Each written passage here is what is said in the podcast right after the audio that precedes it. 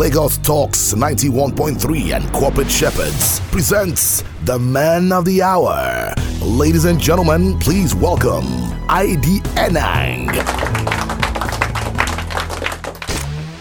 This is Navigate with ID Enang. This is Navigate with ID, brought to you by Corporate Shepherds. Welcome, dear friends and distinguished listeners, to Navigate with ID. It's such an honor and privilege uh, to congratulate you, dear fellow citizens, on our 62nd independence anniversary. I know we are still basking under the euphoria of the independence anniversary. And of course, it's a new month and it's a new direction for every one of us. We bless God for the opportunity that He has given to us to be alive, to see our country move from one age to another. You know, it's been quite interesting and very, I would say, uh, maybe the word to use is, would I say exhilarating when you look at the sheer pomp and pageantry and the optimism, you know, that Nigerians have shown, even in the midst of so much that you can necessarily say will be pullbacks.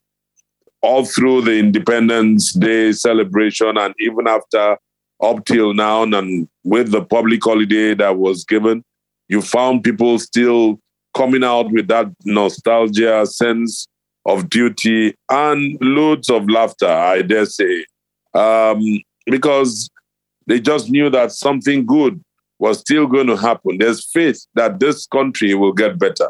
And I think that's a good place to be, friends. And as we start this new month, I just thought that it was important to look at an essential part. As you know, this is a business school on radio, and we will continually focus on the business part of it, which is about productivity, which is about how we're going to do things differently as a people, not necessarily sitting back and moaning, but then we'll look at how our businesses, whether you are an employer or an employee or an aspiring employer or employee, whichever way, I just want you to understand that we have an opportunity to build our country. We have an opportunity to enhance the value of our country. And by the grace of God, we will get there. Friends, I've been having a very excellent read and time with a book titled Truth and Transformation, a manifesto for ailing nations written by Vishal Mangalwadi. Very interesting book. You know, if you're an interested reader like myself, just pick up a copy, look for it, pick up a copy, and um, make it uh, an essential part of your uh, month of October read. It will be great. I would like to start from there because I'll be looking at um, values and culture as the overarching subjects that we'll be talking about, especially when we start getting into talking about businesses. But permit me to really use an excerpt from this book, which I read, the early part of the book, which was very interesting. Because we're talking about values and culture, I want to take an excerpt from the very um, page 26, especially the topic was around morality. And here, the writer, Vishal Mangalwadi, was given an expression. I'll try to paraphrase how he went to a certain country uh, with his wife, Ruth. The country they went to was Holland, and they had to visit one of their hosts in the person of Dr. Jan Barneveld. And visiting the host, Dr. Barneveld, Dr. Barneveld invited Vishal and his wife to go with him to the dairy farm. And they decided to, you know, honor it. So by the time they were about going on this trip, it was now the two of them. As he records in his book on page 26 following, he says the two of us walked to the dairy farm through the beautiful Dutch countryside with gorgeous moss covered trees. I had never seen such a dairy. It had a hundred cows. There were no staff on site, and it seemed amazingly clean and orderly. He now paraphrased and went back in a retrospect to his country by saying, In India, we had a small dairy of our own, but our dairy had two workers and it was filthy and smelly. The contrast captured my attention because in the region where I served, at least 75% of the women spent an hour or two every day collecting cow dung with their bare hands. They carried it in their baskets on their heads to their backyards and turned it into cow dung cakes for cooking fuel. Now, the Dutch dairies surprised me because no one was there to milk the cows. This is the central gist of what I'm about to, you know, share with you. He said, I had never heard of machines milking cows and pumping the milk into a huge tank. We walked into the milk room and no one was there to sell the milk. I expected Jan to ring a bell. That's the author saying he expected his host to ring a bell. But instead, he just opened the tap, put his jug under it, and filled the jug. Then he reached up to a windowsill, took down a bowl full of cash, took out his wallet, put 20 guilders into the bowl, took some change, put the change in his pocket, put the bowl back, picked up his jug, and started walking. And then Vishal said he was stunned. And he said to his host, If you were an Indian, you would take the milk and the money. And his host, Jan, laughed. And he went on to say that a few years later, he told the same story in Indonesia, and an Egyptian gentleman laughed the loudest. As all eyes turned to him, the Egyptian now said to him, and he explained, he said, We are cleverer than Indians. He said, If it were Egypt, that same situation, he said, we would take the milk, the money, and the cows. Now, by the time he went back to Holland, he could understand why people laughed when he had to share that particular joke. Now, think about this. If this was Nigeria, what would happen? Here you find an Indian finding himself in Holland, going to a dairy farm with his host, and there was not a single soul, and everything was working without an individual. And that in itself showed a high level trust that was embedded in the society, a place where you can get into the dairy farm and all you just see will be the cows. Machines are pumping the milk into tanks. And all you need to do is walk up, take your jug, take as much milk as you have, and then walk away. Pay, take your change, and put everything in there, and then you'd go. Now, what the central message here speaks to values and culture. But when he looked at his own country, which was India, he said, naturally, what would they do? They would just you know, take the milk, the money, and the cows, and nothing will be left. Um, that's what the Egyptian said. I beg your pardon. But then, if it was India, he said they would take the milk and the money. And I'm saying to you, if this is Nigeria, or if that were Nigeria, what would happen? So you find that when consumers are dishonest, it is because the supply system is also dishonest everything around dishonesty gets into a price where everyone has to pay. If the consumer and the suppliers are dishonest, why would the inspectors be honest? Of course, they would extract bribes from the suppliers. If they didn't get the bribes, they will use one law or another to make sure that the sale is delayed enough to make the non refrigerated meal cuddle. So, who would pay for the bribes? But I can tell you, initially it's the supplier, but eventually it's the consumer. So the Dutch understand how that ecosystem runs. And that's why truth, trust is a major enabler and a strong value contender that needs to shape businesses. Otherwise, countries of necessity may not necessarily be able to be productive. It is on this note, friends, I want to open up a vista of conversations around values and culture. I want to talk to you because many of us are striving to make this nation of ours great again. I can tell you that without the small, medium scale entrepreneurs and enterprises, this nation will not grow. This nation will not achieve the place of greatness. Thank God for all our multinationals. Thank you for the thanks to the big corporations, but they can't make our nation great again. It is the small, medium, and large enterprises all together with a large skew to the small and medium enterprises that will make the nation productive and to be able to pummel the nation to greatness. Nigeria at 62 means that we need to have a clear reset agenda, a reset of our minds, a reset of our ways, and a reset on things that will make life easy. That is why I started by reading the title of the book. And I love it. I've been, that's the book I'm currently reading Truth and Transformation. Without truth, there can't be transformation. We must tell ourselves some very hidden truths. And how do those truths come? They come when we look at things and say what they are and not what they ought to be.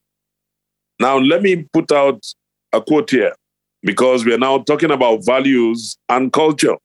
Again, this quote is coming from is an excerpt from another book called Performance Leadership or titled Performance Leadership by Frank Buytendijk. And there you'd find him saying, and this is a very big question that also translated into a conversation which we will take. How would you respond if your friend who hit a pedestrian with his car were to ask you to provide false testimony in court? I'm asking you a direct question. Such a situation poses a dilemma truth versus friendship. Some cultures tend to honor the law, others favor the friendship. But both types of culture feel their response proves a core value, which is integrity. Let me share a personal experience. Very many years ago, precisely, I think this was in 1990, thereabout, 1990. I was serving, um, that's the National Youth Service in Port Harcourt River State. I was at ELF Nigeria Limited. And this was about May, June, thereabout. My friend, who happened to be my best friend and best man, Otu Moren, speaking of his name publicly, so you know that I'm telling you about something that really happened. Um, he had gotten a job at Nigerian Breweries at that time. He was a personnel officer. And at that particular period, Nigerian Breweries had um, opened the floodgates for management trainees. And they had, you know, advertised in the papers so here I was, where I was in Port Harcourt. I didn't even call him or I didn't say anything. And I applied. But there were conditions precedent. Way back then, I remember that we needed to put in certain things as part of the requirements, one of which was a copy of your call up letter for NYSC. And you needed to have a second class degree, uh, lower, and all of that, and the disciplines, because it was an open field management trainee program. So I applied. Of course, I was still serving as a corper, as a youth corper. And we're all, you know, hoping that afterwards we'll get jobs. And so someday my friend calls me up and says, Oh boy, I see your application and everything, but you didn't put everything that they wanted. Number one, your call up letter is not there. Number two, this one is not there. I'm personally disqualifying you. You are disqualified. And he said, Your your application is going straight into the bin. I just told him, I said, Go and sit down, Joe. You are not serious. You know, we laughed about it. But seriously, he called me to let me know that, listen, you may be my best friend. You may, at that time, I wasn't married, so he was not my best man, but I'm telling you, this was my best pal. all the way growing up years in the university. You know, our folks that went to uh, Unicross, as it was called then, would tell you we're like five and six. We lived in the same house, the same apartment, but we studied different courses, but we're in the same faculty. Social sciences. He studied geography. I studied economics. So we're best of friends. He graduated a year before me and he got a job with Nigerian Breweries. And here was a chance for him to have looked the other way, but he did not. He called me and said, I am disqualifying you because you didn't obey the rules. Did that in any way stop our friendship? The answer is no. Did that in any way pose a dilemma? The answer is no. I took it in my strides, but I learned a bitter lesson. What was that bitter lesson? Always complete everything that is required of you. Do not assume that the owners or the purveyors of that particular thing do not know what they are doing. Fast forward a few months after Guinness Nigeria also released their own management trainee program and were seeking for applications.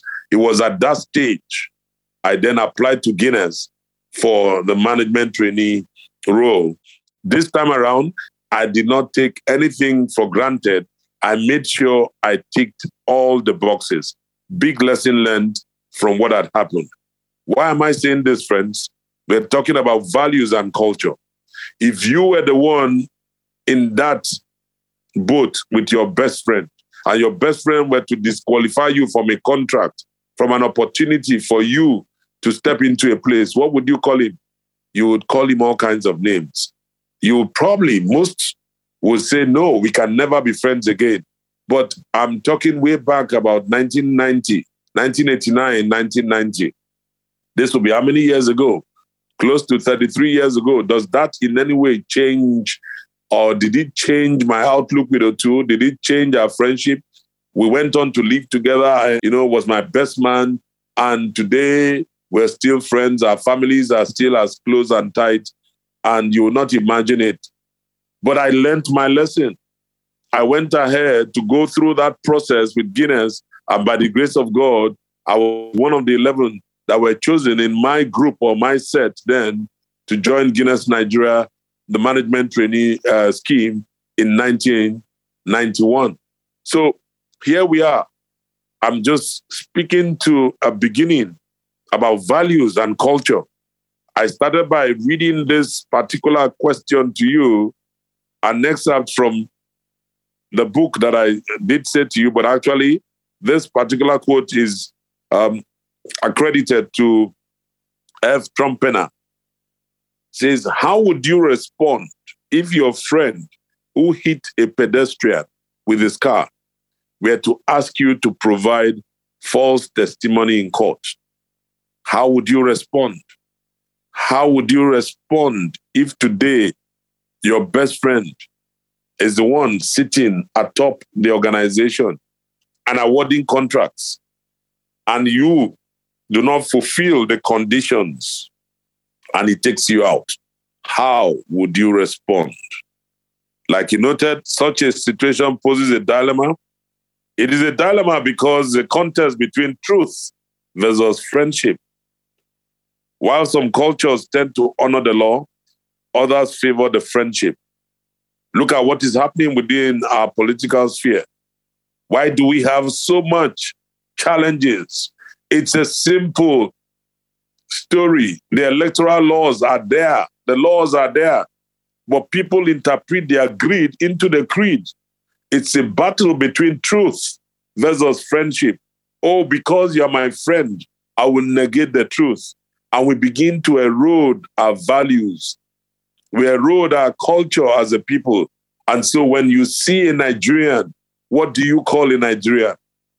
We have given ourselves names, titles, all because a lot of people are not ready to follow the dimension of truth. Truth is truth.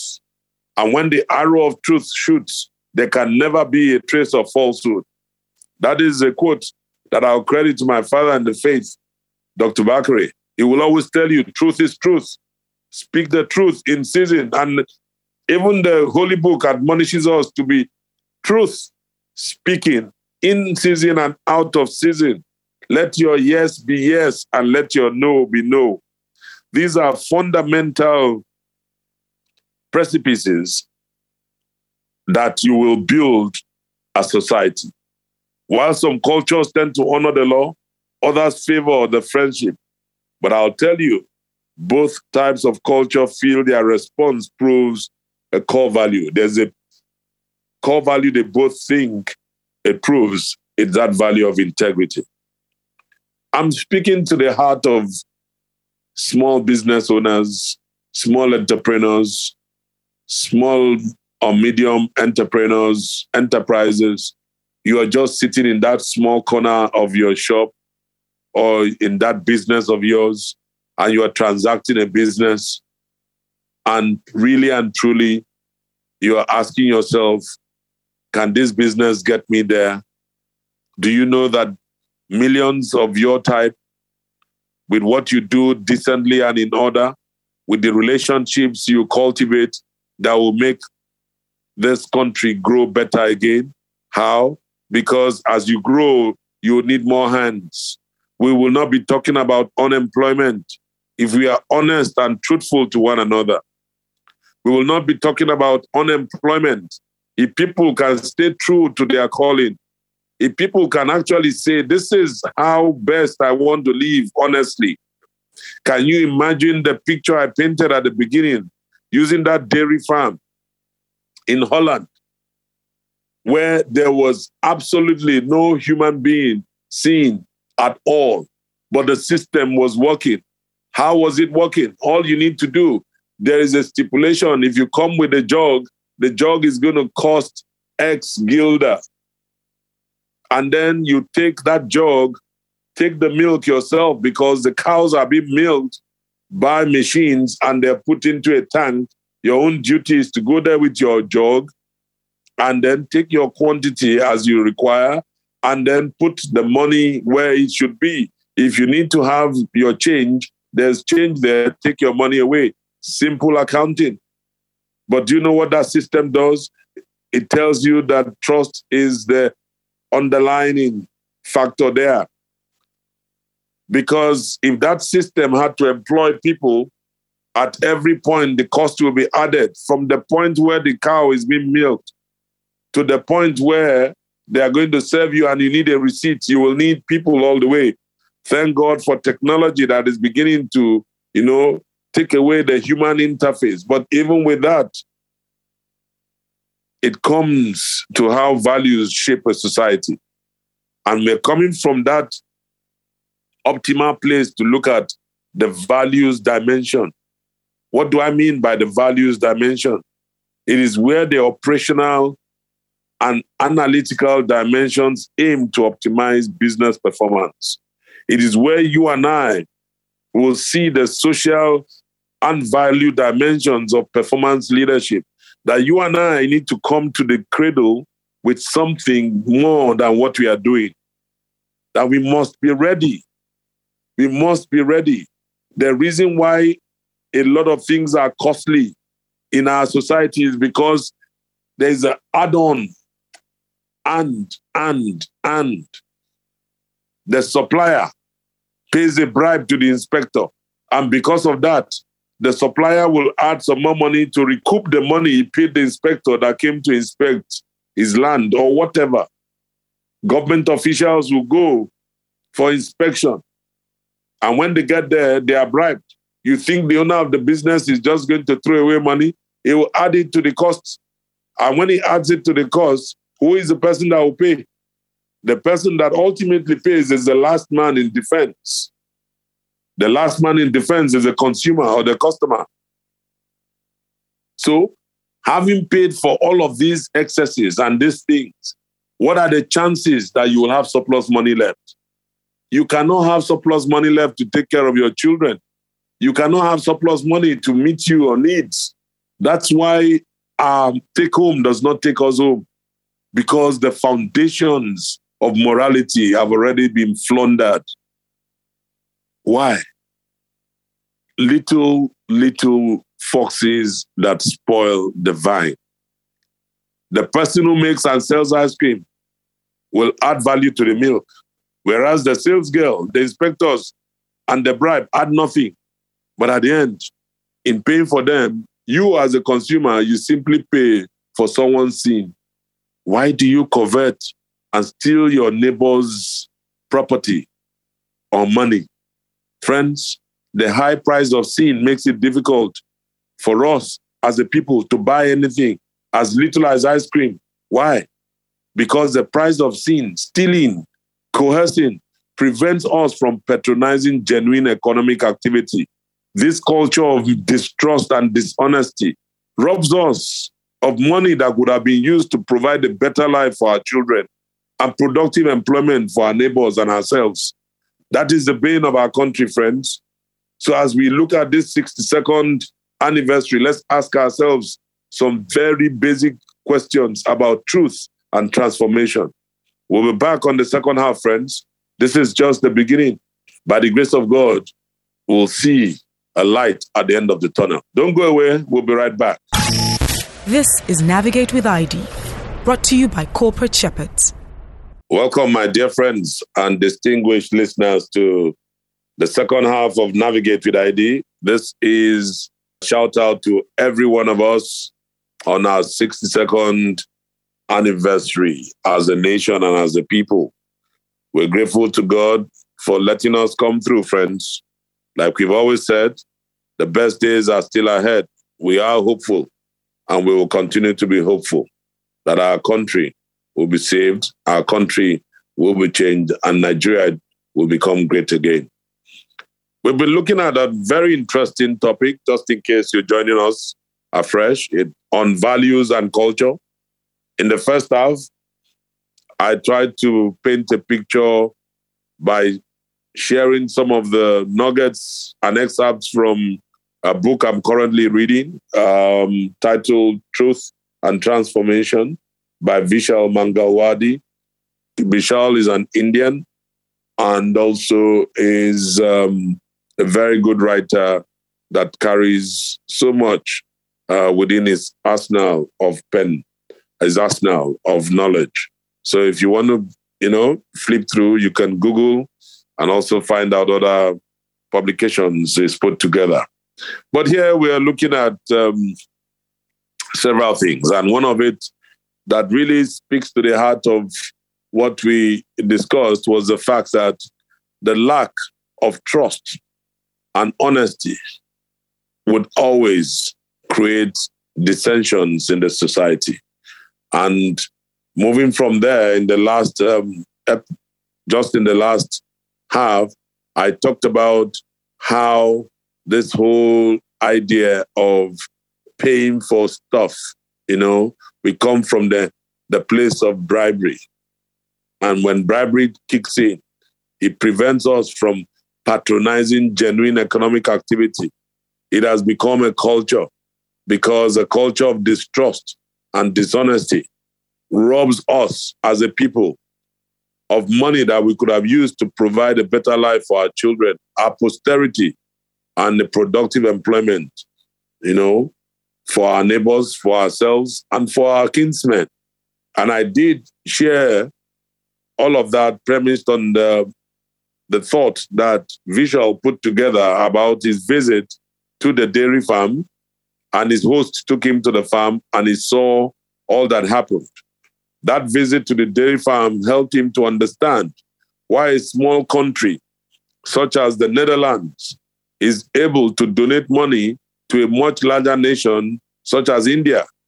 It helped Vishal understand how it is possible to get what your fellow passenger would have been telling you in some way and in some place and explaining what economic experts avoid talking about. And it's about that moral integrity.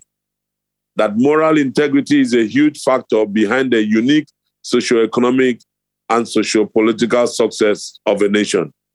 So where did this morality come from? Why isn't my own society in Nigeria, my own society in Lagos, my own society and my own community equally trustworthy? Why is my own business community not trustworthy? But one thing you'll notice if you look at the entire West, especially Western Europe, education was a key force that helped to transform Western Europe. But religious reformers, you know, also found a way to civilize generations in order to create a new Europe at that time. This is all about history. But one thing I'd like to put on the table, friends, is if you are sitting as an employer or an employee and you're running a small scale business or you want to start or you've already started, it's important to ask yourself why are moral foundations floundering? What are values and what are the values? How can we dimensionalize values? If moral integrity is foundational to prosperity, so why are secular experts not talking about it? You know why? The reason is because the universities no longer know whether moral laws are true universal principles or mere social conventions made up to restrict our freedom. And why don't they know? Because everyone tends to have lost the secret of success because they have lost the very idea of truth. Truth will always be lost because of intellectual arrogance.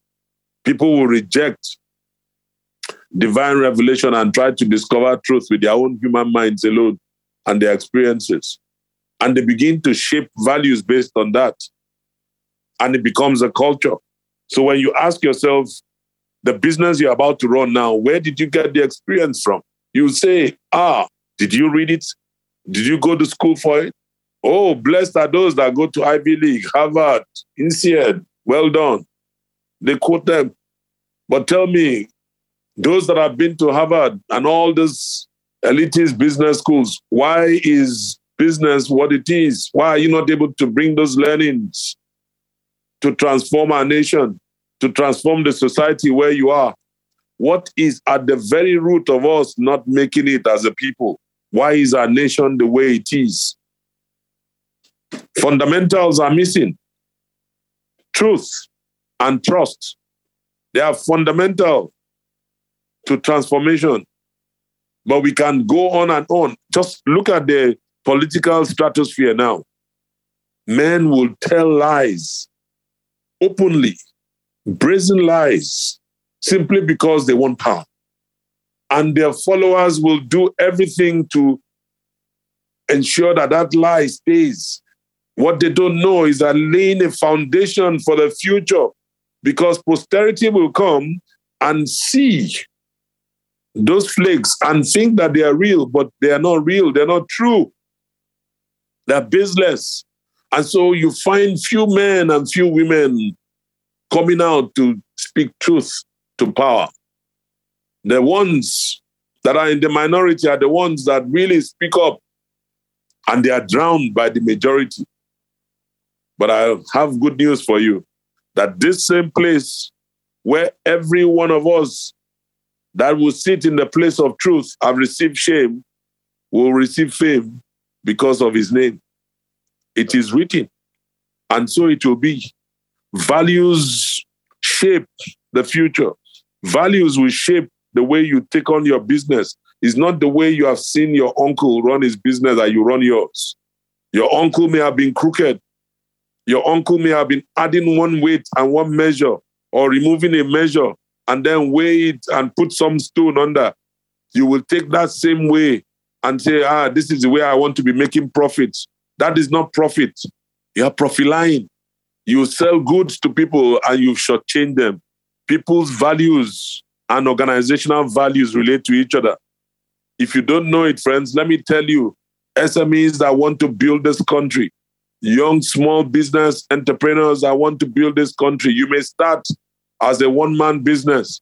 Tomorrow you become a two man business. Next tomorrow you become a five man business. But hear me and hear me loud and clear.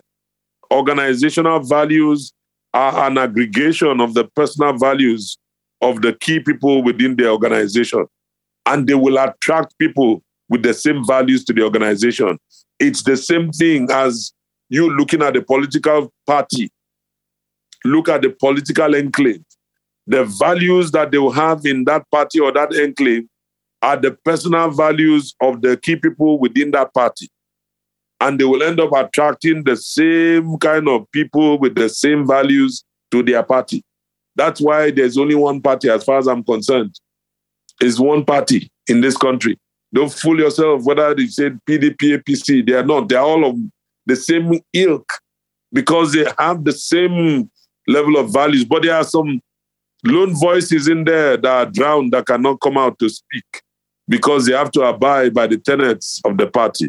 And so they become guilty by association, not just guilty by association, they cannot effect and wield any change.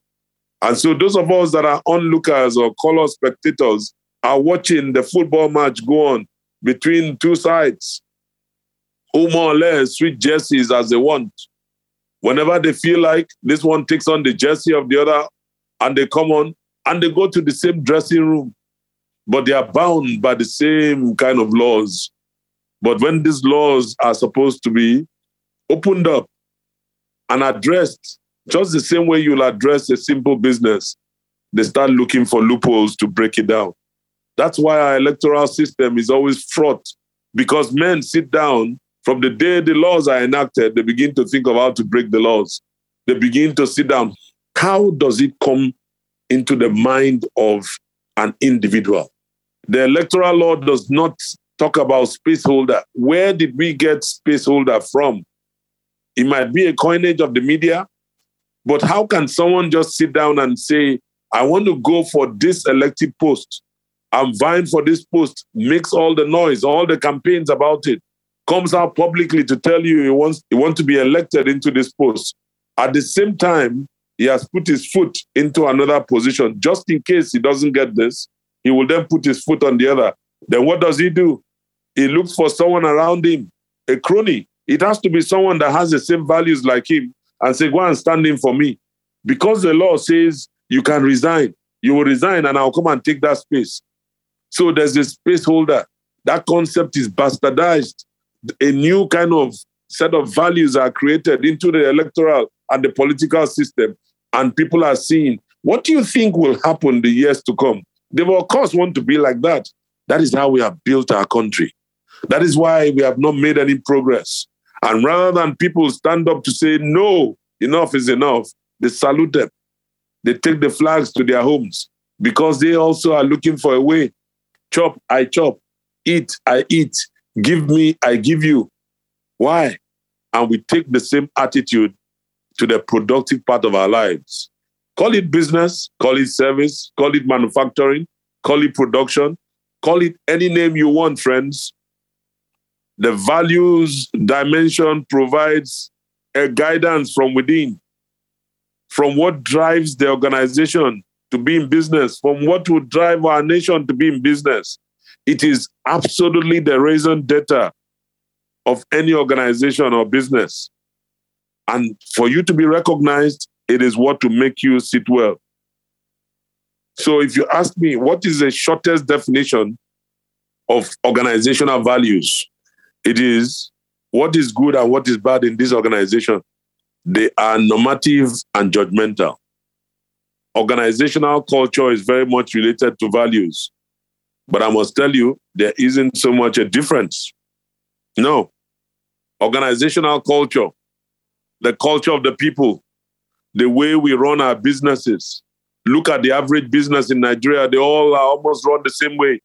So there is a certain culture about running businesses Organizational culture is a practical application of values in everyone's daily work. So if in our daily work there's mistrust, there's dishonesty, what do you think will be the culture of every organization, every small business you find? They're looking for ways to outwit the other. We can't move this way. The political class are doing theirs. The economic class, oh, thank you very much. Even the regulators are all in it. Where do you want to go? Go into the religious institutions. They are looking for ways. That is what is happening. I mean, years ago, you had even within uh, one of the Christian uh, bodies, uh, they had elections years ago, and it was seen as elections were being rigged. They just finished the NFF elections, and you're hearing all kinds of accusations that men are they are buying votes for dollars to go or to go and serve in a football federation. God help me, Idorenyin. Where did we miss all of this? You're wondering how, why? It's from daily transactions. Now, from sleep, then they learn how to die. We have become a people without conscience. But you know the, my best way of defining conscience? Conscience is like a judge. He passes judgment. He does not make laws. But if you've gotten to the point where your conscience does not prick you, then there's trouble. So when you wonder why our businesses are all looking about the same, then you go to regulators. They are looking for loopholes. Now you even make it worse by going to the agencies, whether security or otherwise, or government agencies. They are looking for ways. People know why they are set up. Ministries, departments, and agencies know why they are set up. But what do they do? They look for little ways to shuffle files. It's the culture. So, the culture of, of how we do business, the values dimension begins to get eroded. Why? Because it is a practical application of values in everyone's daily work, starting from the time they wake up. It is how people make decisions and solve problems. When people are making decisions and solving problems, it automatically shapes the way business is done. So culture becomes more prescriptive. People will tell you it is the way we do things around here. When I opened the conversation this day, I said, How would you respond if your friend who hit a pedestrian with his car were to ask you to provide false testimony in court. Think about this. How would you respond? Will you be truthful? Will you be honest? Or you would say, because it's your friend, no, I cannot allow my friend be charged or go to jail. I have to tell a lie. But you forget you've just taken an oath. You've just sworn. Taking an oath. You don't know it's binding on you. It's a dilemma between truth and friendship versus friendship. Why is our country in the place where it is? Because we are constantly in dilemmas, ethical dilemma. You are a worker, you are in the office there. Someone comes to you and tells you, I will pay you, please. I don't want you to record 20, just record 10. And I'll give you X naira. You collect the X naira you say, well, as they never pay your salary, you justify it because they've not paid you salary. Does that justify the vacuum? Does it allow the man who has just come to bribe you the moral right? Does it give him that moral right to walk away? It's a moral foundation that is being floundered. You, the giver, you, the taker, and the system is being formed. And then tell me what you would do with that money wealth that is gotten illicitly will go like vapor. Will go. That's why you find a lot of illicit business going on and there isn't productivity. Why do you think many want to be like others? I see young ladies, youths, both male and female, tell you, small girl, big God.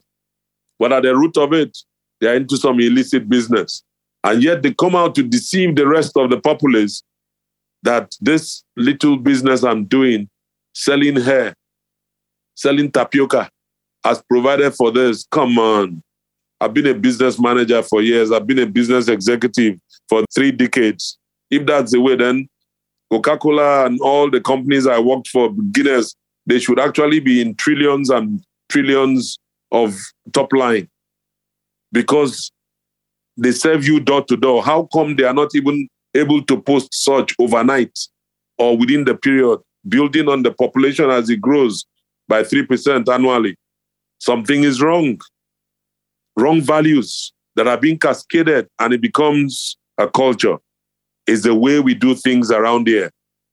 You go to a certain community about the afternoon, early mid morning to afternoon, you see young people trooping in in their pajamas, night clothes, and what have you, coming there to buy food. And why? It's a culture. When you check the back end, they're coming in with C class, S class, and you're wondering, why? How? It starts from when you look at the social dimension, move to the operational dimension, then you will get to the values dimension. You know why? It's a battle between the external perception, self perception, and self. Many people, from a self perception standpoint, are not authentic. Some have positive values, some have negative values, and they transmit this into an organizational culture. And it moves from there to where some in that self space begin to have a self perception. Some become narcissistic. Some just become aligned. It's a place of alignment. I want to align with this group. I want to be seen to be part of this. You can call it peer influence, you can call it anything. But to the rest of the world, you are selling ice cream. On Instagram, they know you as the ice cream seller. Well, you know you're not selling ice cream. You know the tubes of ice cream you're selling are just there for paparazzi. The reality is that if they take an analytical dimension into you yourself, you're failing because you're doing what is not right. Why? Because of the external perception. There's a social dimension which is begging every day for transparency. Friends, if we are going to fix our country, we need a, a social dimension that speaks to transparency. And we must do it well because of posterity. Our children are growing up right before our eyes, are seeing us. They will carry the same things that we have done. Those foolhardy mistakes, they will carry them. Aren't you surprised that many times politicians don't showcase their families? They don't show us their families. How come the pictures of their families are not, are not really seen except people begin to dig out or something happens. Because the way a man would take care of his family would tell me if he can actually manage a state or even local government, not to talk of a nation. If a man cannot manage his family well and you cannot see the dimension of values and the culture, the DNA of that family, something is wrong. If authenticity is lacking, something is wrong. Honesty, everywhere we go, behaviors are what people do. Behaviors are very tangible. They can be observed and influenced long before you talk about any kind of results. If I know from a behavioral standpoint you're crooked, there is no way your business can be straight. Your financial results will be crooked. I am not being judgmental. But morning tells the day. My grandmother will always tell you. So when you find a man that is always drawing crooked lines, tell me how he will pay tax. He will look for ways to go and bribe so he doesn't pay, or he will reduce the number so that he doesn't pay the tax. He will say, Oh, no, no, no, that turnover, cut it by half. Why? Because he doesn't want to pay. Or he gets caught by the police, or he brings in goods Custom duties are X. You know it is. You say, Oga, put it all together. Make I give you now. Why?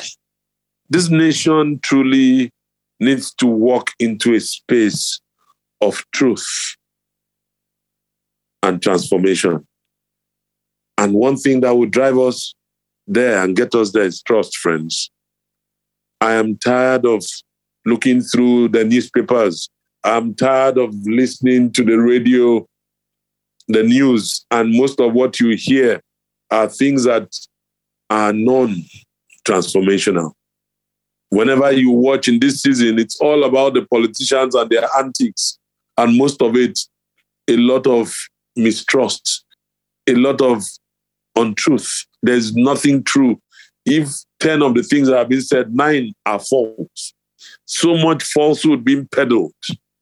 So when are we going to wake up to say enough is enough. It starts from the self. Your values dimension must begin to shape because, like I've said, if we want to rely on SMEs as small, medium scale enterprises to build this nation, we must all, as proprietors of small businesses like you and I, decide that we want to shape the culture of our nation, that we want to bring in what you call strategic guidance from within, because the organizational culture is a practical application of values in everyone's daily work. October 1 signals independence. Can you, as an individual, become independent of all the things that are happening around you? I understand the whole maturity continuum. Yes, there's a stage where you start at dependence. That's the stage where you are a baby. You depend on your parents, depend on XYZ. Then you move to interdependence or codependence. That's the place in which, you know, you rub shoulders. But there comes a time in the maturity continuum when you need to be independent. Having learned all the lessons and learned the ropes, what did they teach you from when you were small? It was about truth. It was about justice. It was about equity and peace. Friends, we're on a journey. We'll be back to talk about values and culture because they are not soft. They are things, they are often called soft factors, but in reality, they are not. They have a tangible impact on a country's performance, on organization's performance, and a personal performance. I'll stop you at this juncture, friends. Happy Independence Anniversary once again to everyone. And I hope and pray that Nigeria of our dreams will surely come to pass. If you and I do what is right, what is wrong will leave us alone. Thank you, and God bless you. And that was Navigate with ID, brought to you by Corporate Shepherds.